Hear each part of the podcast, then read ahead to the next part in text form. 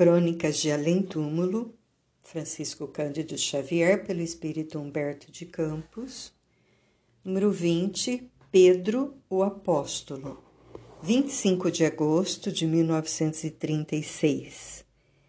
Enquanto a capital dos mineiros, dirigida pelos seus elementos eclesiásticos, se prepara, esperando as grandes manifestações de fé do segundo Congresso Eucarístico Nacional, chegam os turistas elegantes e os peregrinos invisíveis.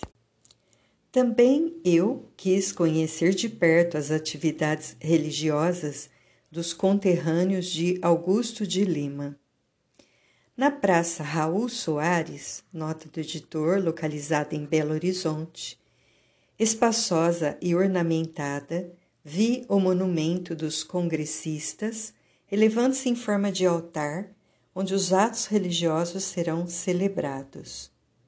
No topo, a custódia, rodeada de arcanjos petrificados, guardando o símbolo suave e branco da Eucaristia, e cá embaixo, nas linhas irregulares da terra, as acomodações largas e fartas de onde o povo assistirá, comovido, às manifestações de Minas Católica.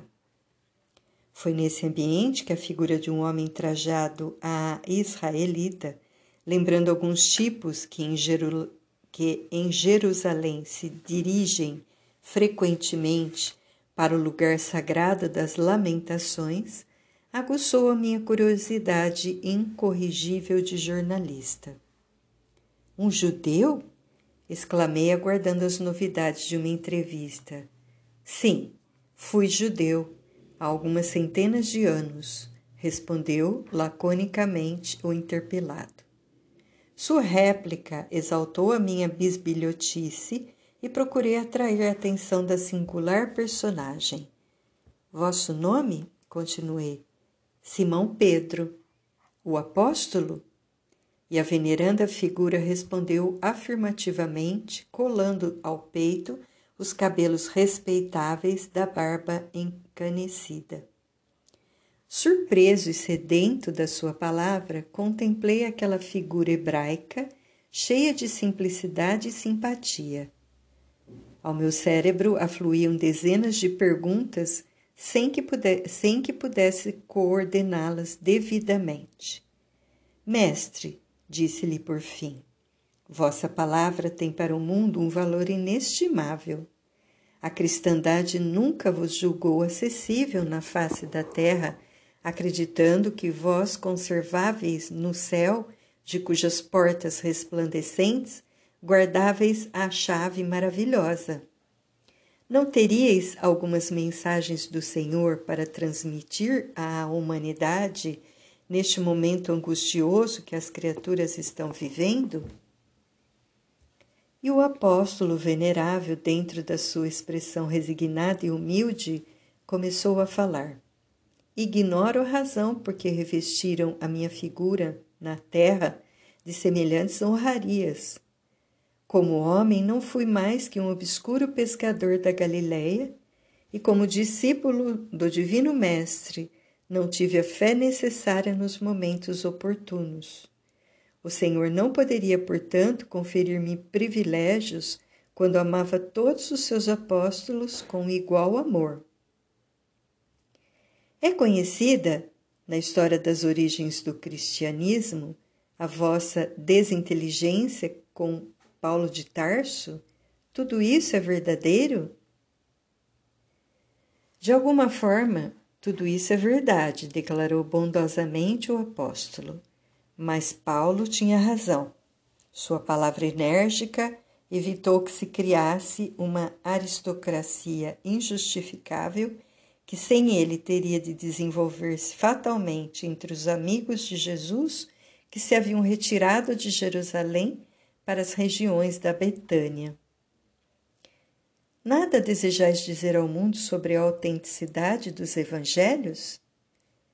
Expressão autêntica da biografia e dos atos do Divino Mestre, não seria possível acrescentar qualquer coisa a esse livro sagrado. Muita iniquidade se tem verificado no mundo em nome do estatuto divino, quando todas as hipocrisias e injustiça estão nele sumariamente condenadas. E no capítulo dos milagres, não é propriamente milagre o que caracterizou as ações práticas do Senhor.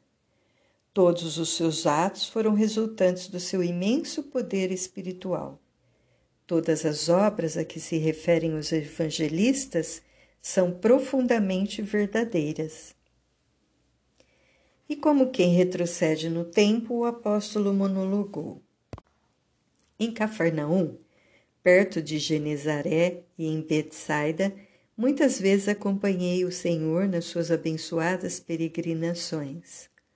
Na Samaria, ao lado de Cesareia de Filipe, vi suas mãos carinhosas dar vista aos cegos e consolação aos desesperados. Aquele sol claro e ardente da Galileia ainda hoje ilumina toda a minha alma, e decorridos tantos séculos depois de minhas lutas no mundo, ao lado de alguns companheiros, procuro reivindicar para os homens a vida perfeita do cristianismo com o advento do reino de Deus que Jesus desejou fundar com seu exemplo em cada coração. Os filósofos terrenos são quase unânimes em afirmar que o Cristo não conhecia a evolução da ciência grega naquela época e que as suas parábolas fazem supor a sua ignorância acerca da organização política do Império Romano. Seus apólogos falam de reis e príncipes que não poderiam ter existido. A ação do Cristo, retrucou o apóstolo, vai mais longe que todas as atividades e investigações das filosofias humanas. Cada século que passa imprime um brilho novo à sua figura e um novo fulgor ao seu ensinamento. Ele não foi alheio aos trabalhos do pensamento dos seus contemporâneos. Naquele tempo, as teorias de Lucrécio, expendidas alguns anos antes da obra do Senhor, e as lições de Filon em Alexandria estavam muito inferiores às verdades celestes que ele vinha trazer à humanidade atormentada e sofredora. E quando a figura veneranda de Simão parecia prestes a prosseguir na sua jornada, inquiri abruptamente: Qual o vosso objetivo atualmente no Brasil? Venho visitar a obra do Evangelho, aqui instituída por Ismael, filho de Abraão e de Agar, e dirigida dos espaços por abnegados apóstolos da fraternidade cristã. E estais igualmente associado às festas do segundo Congresso Eucarístico Nacional? perguntei. No entanto, o bondoso apóstolo expressou uma atitude de profunda incompreensão ao ouvir as minhas derradeiras palavras. Foi quando então lhe mostrei o rico monumento festivo, as igrejas enfeitadas de ouro, os movimentos de recepção aos prelados, exclamando ele afinal: Não, filho. Esperam-me longe dessas ostentações mentirosas os humildes e os desconsolados. O reino de Deus ainda é a promessa para todos os pobres e para todos os aflitos da terra. A Igreja Romana, cujo chefe se diz possuidor de um trono que me pertence, está condenada no próprio Evangelho, com todas as suas grandezas bem tristes e bem miseráveis. A cadeira de São Pedro é para mim uma ironia muito amarga. Nestes templos faustosos não há lugares para Jesus nem para os seus continuadores. E que sugeris, mestre, para esclarecer a verdade? Nesse momento, porém, o apóstolo venerando enviou-me um gesto compassivo e piedoso, continuando o seu caminho, depois de amarrar resignadamente o cordão das sandálias.